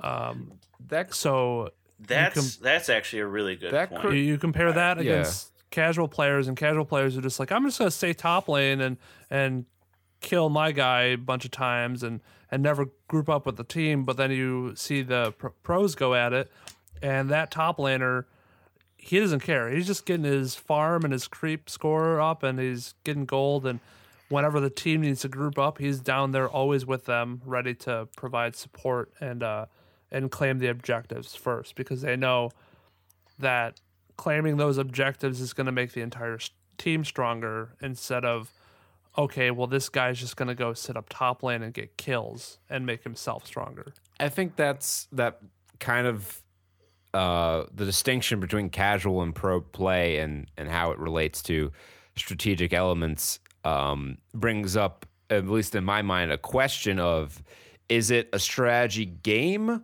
or is there a large strategic component to the meta game? Because particularly in a team fighting game like a Marvel versus Capcom or Dragon Ball FighterZ, there is a lot of strategy in team building. You know, picking the characters and their assists to best complement your strategy of how you're going to try to win the game or counter your opponent's strategy. Whereas a fighting game itself, I think it would be a stretch to call it a strategy game. But as you advance your level of play and expand your knowledge of metagaming, I think that it becomes more and more strategic. hmm I I think as like as you said, as it gets more, I think the defining line is your the pilot's ability to physically execute the um, the action or the combat, the the conflict. Uh, I think that's the the gradient that you can really judge these things on. Like, um, I, I guess we call it dexterity. Like, you know, in Magic, there's a there's a principal rule against sort of dexterity cards and things that use your actual physical abilities, other than your ability to plan and evaluate decisions. So MOBAs, correct and- me if I'm wrong, Jake. Right, they they ride Yeah. that line where you're like, yes, you can you can make your build, however, but if you can't fucking actually click the guy and you don't have good reactions to, you know, whatever. Uh, I don't know, Jake. You can probably speak to more specifics on this, Yeah, but like dodging your enemy's attacks, being a good, oh yeah like being a good jungler, knowing when to hit your uh, ults. Oh, there, there's or- there's tons of like timing things, um, where you got you got to see if if the timing of when to jump into a group fight is right timing. Um, you know, uh, yeah, dodging skill shots, uh, uh, almost kind of seeing how they're moving and if they're moving in an aggressive pattern. If they're coming up and attacking you with an auto attack every now and then and, and constantly putting pressure on you, you know they're being aggressive. So you can kind of uh, predict um, a, a- a jump in and an all in and trying to fight and get the kill. So you can you, if the noticing the patterns in their in their style uh, is kind of like a mind game.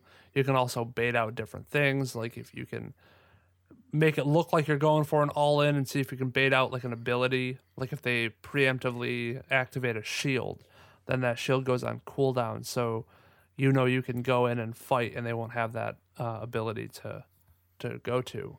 Um, so yeah, there is a there is a huge dexterity reaction thing. There's timing thing as well because uh, a, a big part of the early game for League of Legends is uh, farming creep, and that's how you get a lot of your gold in the early game.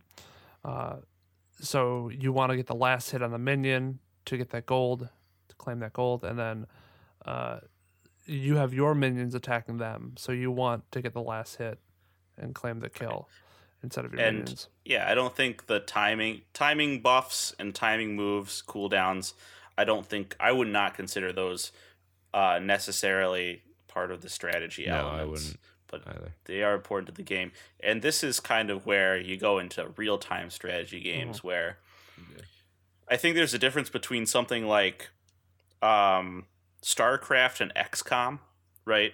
Because StarCraft, there is like you can physically put your own skill level up. You know, was it clicks, yeah, clicks per minute? per second or whatever. Clicks per second, yeah. Actions per they- minute, I the think, top is the players metric. can get hundreds. That's the one where top players can get upwards of like 600 actions per or minute. something, yeah, nuts like you that. know and that's something that you have to learn how to you know, move your fingers in that way and do that stuff but uh so that's a real-time strategy game and xcom is also i think a, re- a lot of them were real-time strategy where they they did have like an actual timer on them where it created time pressure for you to make your decisions but so there's a floor but maybe uh no there's a ceiling right? There's a floor and a ceiling as opposed to something like StarCraft where there's no ceiling on how fast you can go. Right. Um, and those those create different different gameplay experiences entirely. Yeah.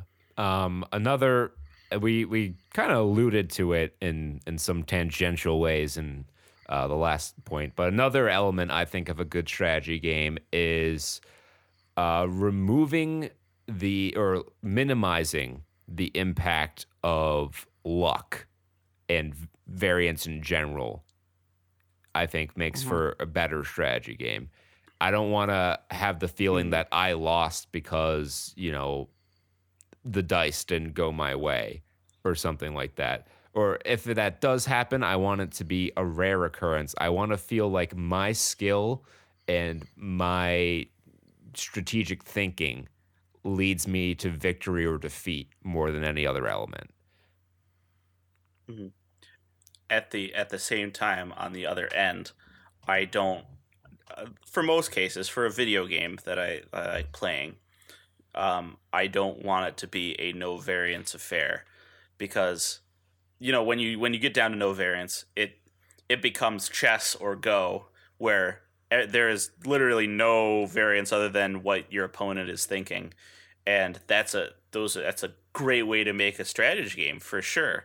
Um, but for for maybe a strategy video game like I want to that I want to play, um, I'm not super down with that because then it's like it be for for me that becomes a a matter of memorization, rote learning, um, and prediction. It becomes um, it also becomes a a psycho- psychological mind game, which is which is another great uh, type of type of strategy, I guess type of play. Well, I guess what I'm Um, thinking of is Right. Yeah, I don't like getting uh n- like it's something hands. well a, good a game example of what I'm. I'm trying to get at is something like po- competitive Pokemon battling versus for the king.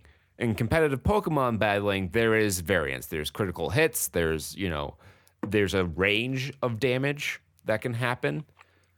But like your strategy and team mm-hmm. building and your strategy and like baiting things out in the game more often than a crit or a low damage roll is going to be the determining factor on who wins the game versus something mm. like for the king where every action has a high degree of variance.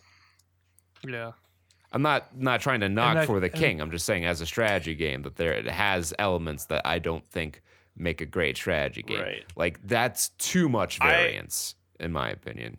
I wonder if yeah, I think for the king might be shoot trying to shoot for the role playing game uh aspect very hard. Yeah, it's definitely a D&D Because sort if- of experience. It is it is it is a D&D sort of thing, but it's like I don't know, it, where it kind of changes is there's and there are buffs, but I don't know. Um so in D&D you have stats that are based off your you, you have different uh I guess like your survival skill. You have different skills that are based off your stats.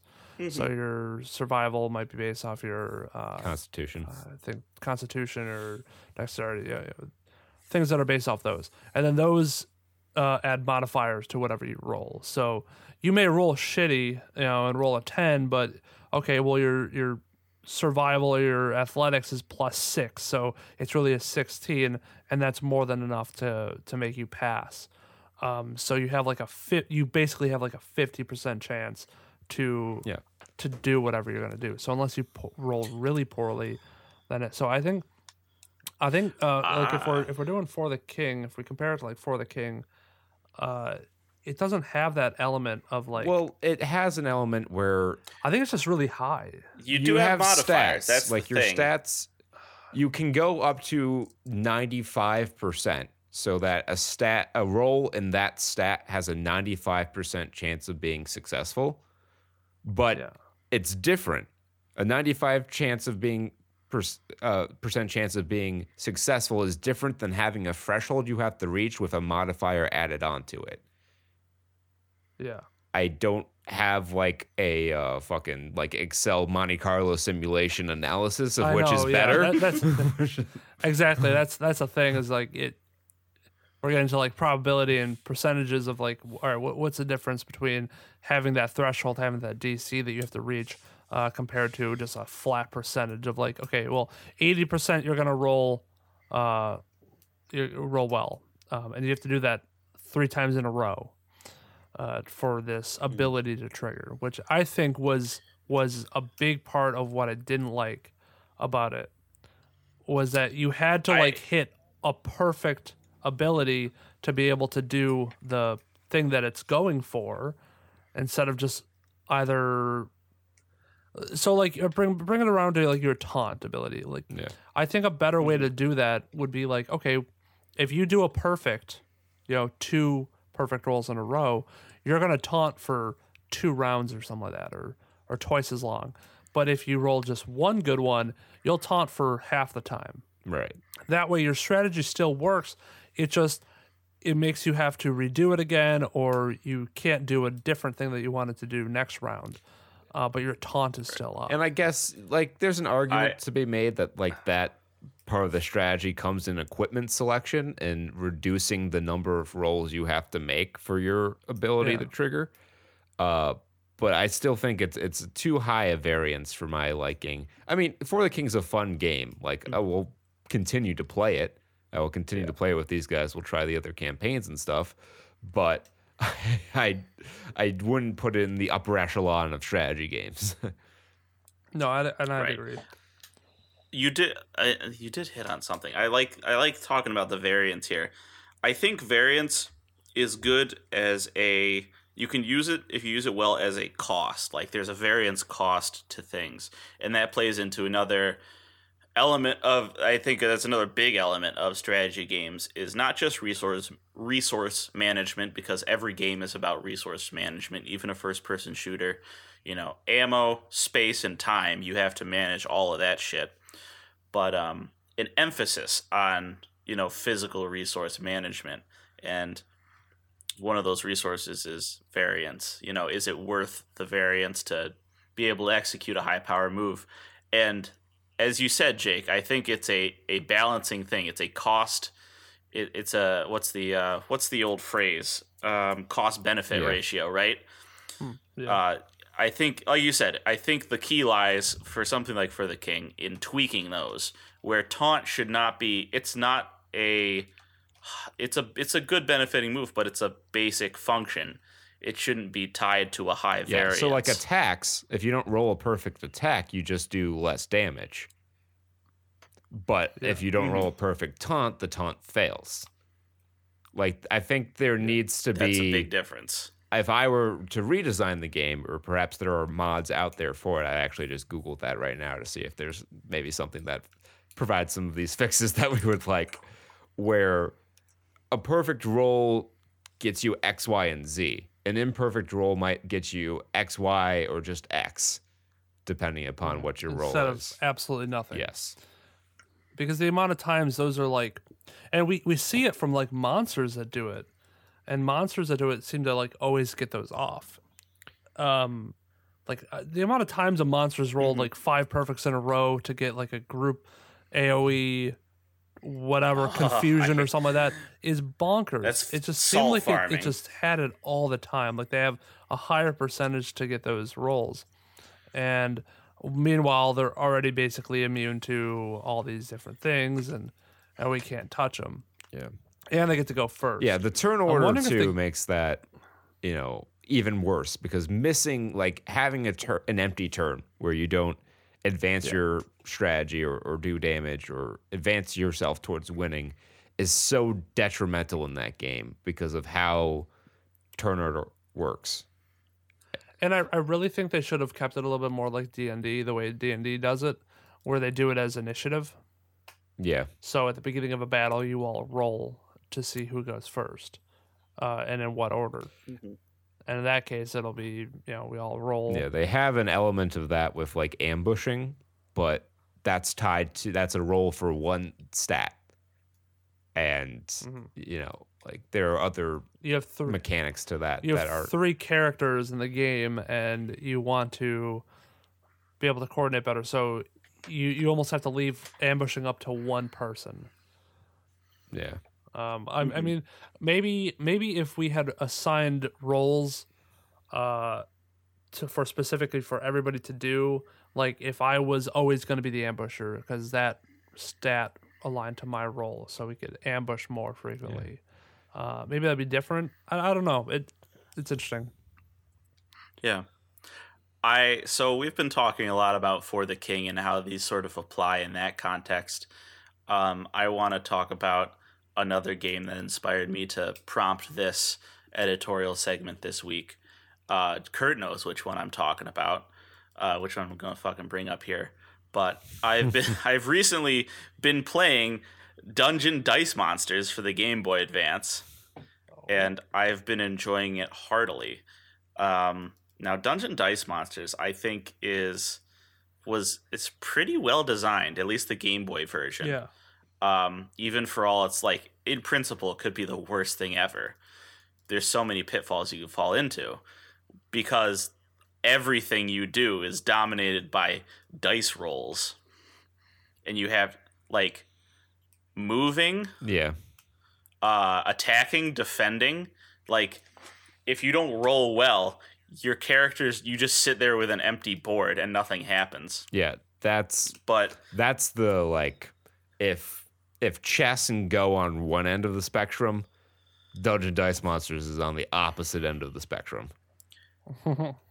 and and yet the way they've been they were very clever about how they put it all together and all these things we talked about defensive strategies not being great variants being uh problematic and you know uh player input not being a major factor like somehow dungeon dice monsters eschews all of these because so dungeon dice monsters appreciates the variance cost let's start with that because in Dungeon Dice Monsters, you have four levels of monster.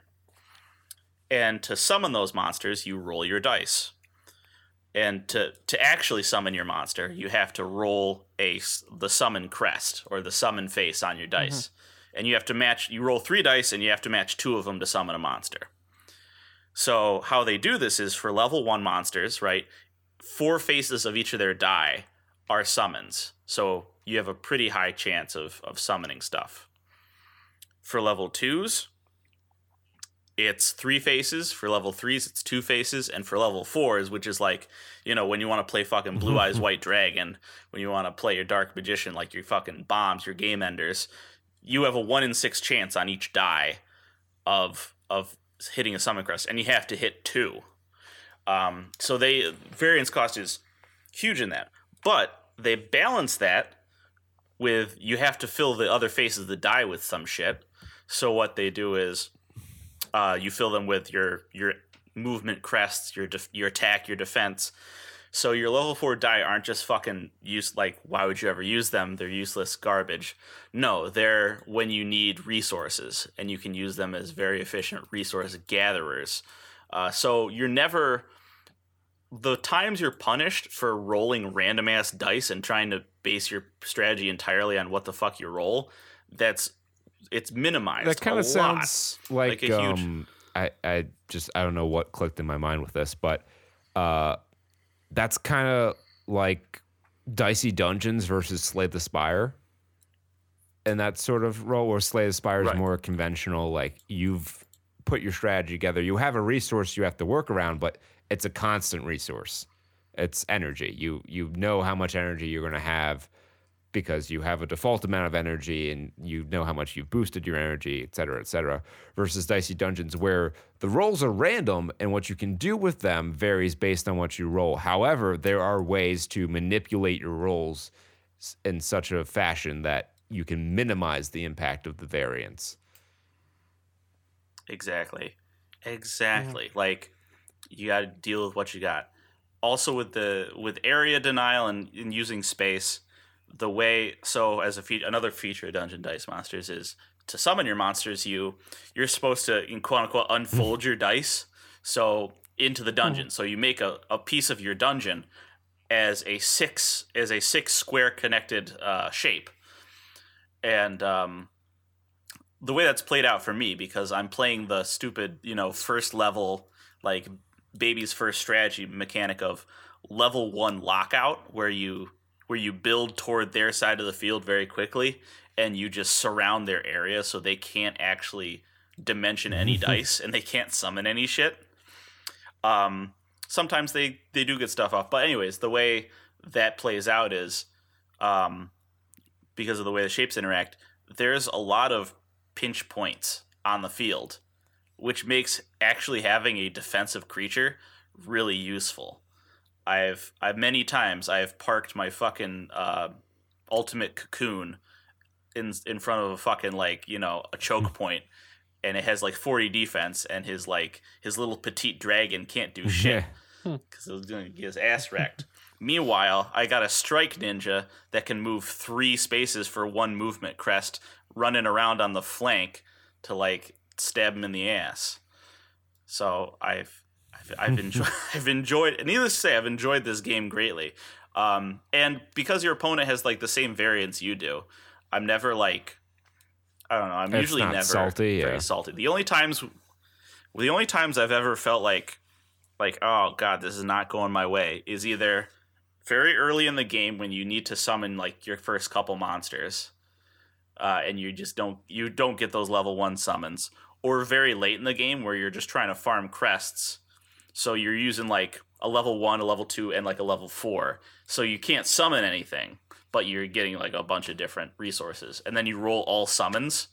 So it's like, oh, I can't summon anything, but I that's that's a that's the only time I've ever crit failed uh, playing Dungeon Dice Monsters, which is which is ridiculous to think about considering how it's just pure RNG Yeah. for for all your actions. Dungeon Dice Monsters, I I think I don't know, it's- low key great game. low key great game. I get get your put it on your VBA, turn off the the music, get a feel for the controls, and Wait, what? and just play Why it turn little off the bit. music? Is, the Is it music Bad like It's J it's pretty poopy. Oof. No. Um, let me find. Let me see if I can share with you. Uh, I'll find the track on the OST. Um, Dungeon Dice Monsters OST. Uh, Dungeon Dice Monsters, the Game Boy game, also is um. da- da- da- go YouTube. Is also a very good system because in the English version of the game, you just have uh, 12 standard dice that you use but in the Dungeon Dice Monsters Game Boy game, each monster has its own special dice that have different amounts of crests that you can roll on each face. Mm. Uh, let's see, dungeon. So you can like really customize your uh, whatchamoo's it's. Uh, no, not near win. Uh, I don't think I can find the uh, the final boss music. But here, I'll show you the. Uh, so this is when your opponent's down to one heart.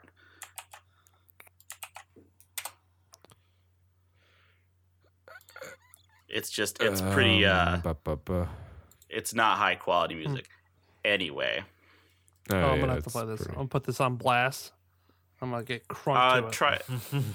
yeah, look for. So I guess the moral of the story is, um, pay attention to your strategy games. Think about what really at the core they are. You know, Yeah. And that's Um, this is and this try, is our sensibilities, right? So you know, like I'm not out here trying to gatekeep and say if it if your strategy game is like this, then it's not really a strategy game.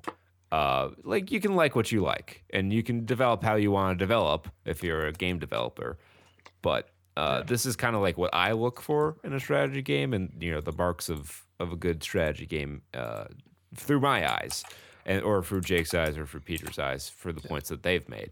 You might be different, and that's fine. Your mileage can vary, and that's that's part of part of what makes this grand human experience uh, so captivating. But yeah, I think I think the one thing you hit on in the beginning was different like builds and different ways to play a, a certain Yes. thing. And I think that is what I look for the most in my in, in really any game, but yeah, strategy games in particular. I think it's um, important. because that helps the replayability.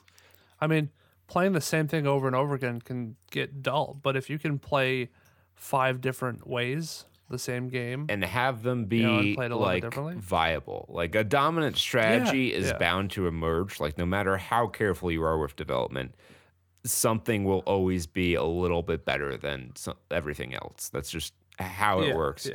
But like there's a difference between there being a dominant strategy and the game being solved. I think I think the way we see that every single year is when the new standard rotation comes out for Magic, and you see what's really really winning in uh, like pro play and stuff like that. You know, Standard versus Uh, modern is a good example of this because the top deck in modern shifts because the metagame like there's enough time for the metagame to develop and people to, you know, find other strategies that can kind of, you know, work against the meta in a certain way versus standard where it's such a limited amount of time that if a dominant deck like comes out, you know, the format can like feel solved because there's not enough time for it to develop. Yeah, but but the, the this current meta as of uh, you know February 2020 tw- 20, 2020 um it's it's really healthy. There's a lot of different meta decks that that work well.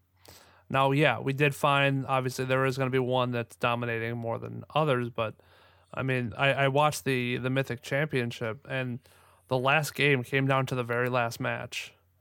The the final came down to the very last match of the the then there were two very different decks. What So, did top eight look like? Was it pretty diverse?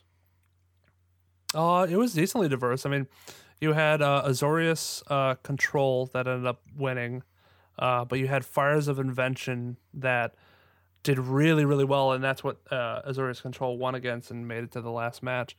But you had them, them going against uh, all different kinds of uh, decks.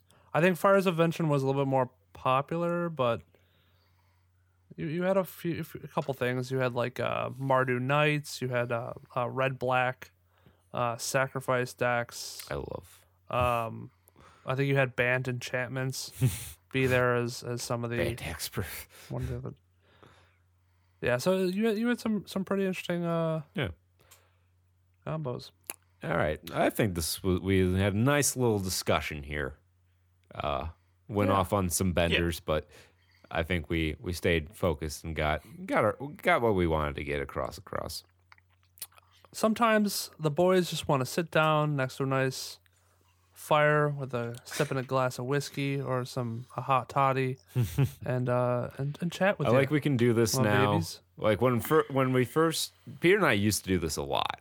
Like every I'd say at least 40% of episodes were editorials um Yeah. versus reviews. When we brought Jake on the show, you know, he needed to get his feet under him and reviews were easier for him to approach. But now that we have all at least 2 years of experience doing this, you know, it's a little easier to do these editorials. And it's nice to break up, you know, review, review, review, review, review, review, review um, and talk about some other stuff.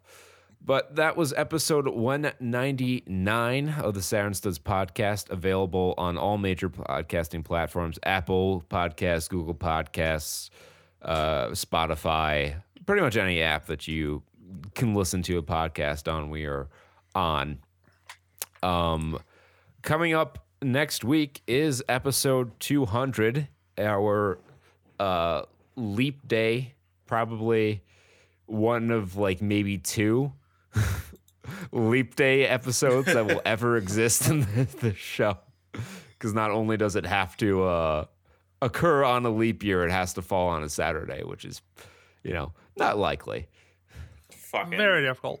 Um, Like For the- once so every we'll 28 years, I think that happens. So. Oh, really? sounds Um, about right. if my math checks out. Uh, so we will be uh, foregoing some segments. We are truncating them so we can have both our review, which we will be taking a look at the Mario Brothers movie. After having reviewed Sonic, which could be the greatest video game movie of all time, we review what could be the worst video game movie of all time that also features characters that leap. Um, ha. Leap. And we, on the stream side, we will be doing uh, some sort of stopgap uh, thing today, probably Excellent Adventures or some other uh, one off games, because to coincide with episode 200, which also on that episode, we will feature like a look back at some stuff through Saturn Studs' history. Um, uh, to coincide with episode 200, we will be beginning our playthrough of Mass Effect 1, which will, uh, I'm, I'm hoping to spend no more than six weeks on that game, which will require us to stream uh, at least every Saturday and Sunday, and probably once or twice during each weekday, too. Uh, we're going to try to stick to doing main story progression on the weekends and like side quest grinding on weekdays. So that's that's gonna how we approach it. Uh, this will be a learning experience for other uh, bigger RPGs that we may do in the future. So uh, bear with us because we're new at this too. And um, yeah, I think that's all I have to announce. Check out our social media at Studs Saturn on Twitter, Facebook.com backslash Saturn Studs. Uh, links to that uh, can be found on our website, SaturnStuds.com, as well as links to our uh, streams.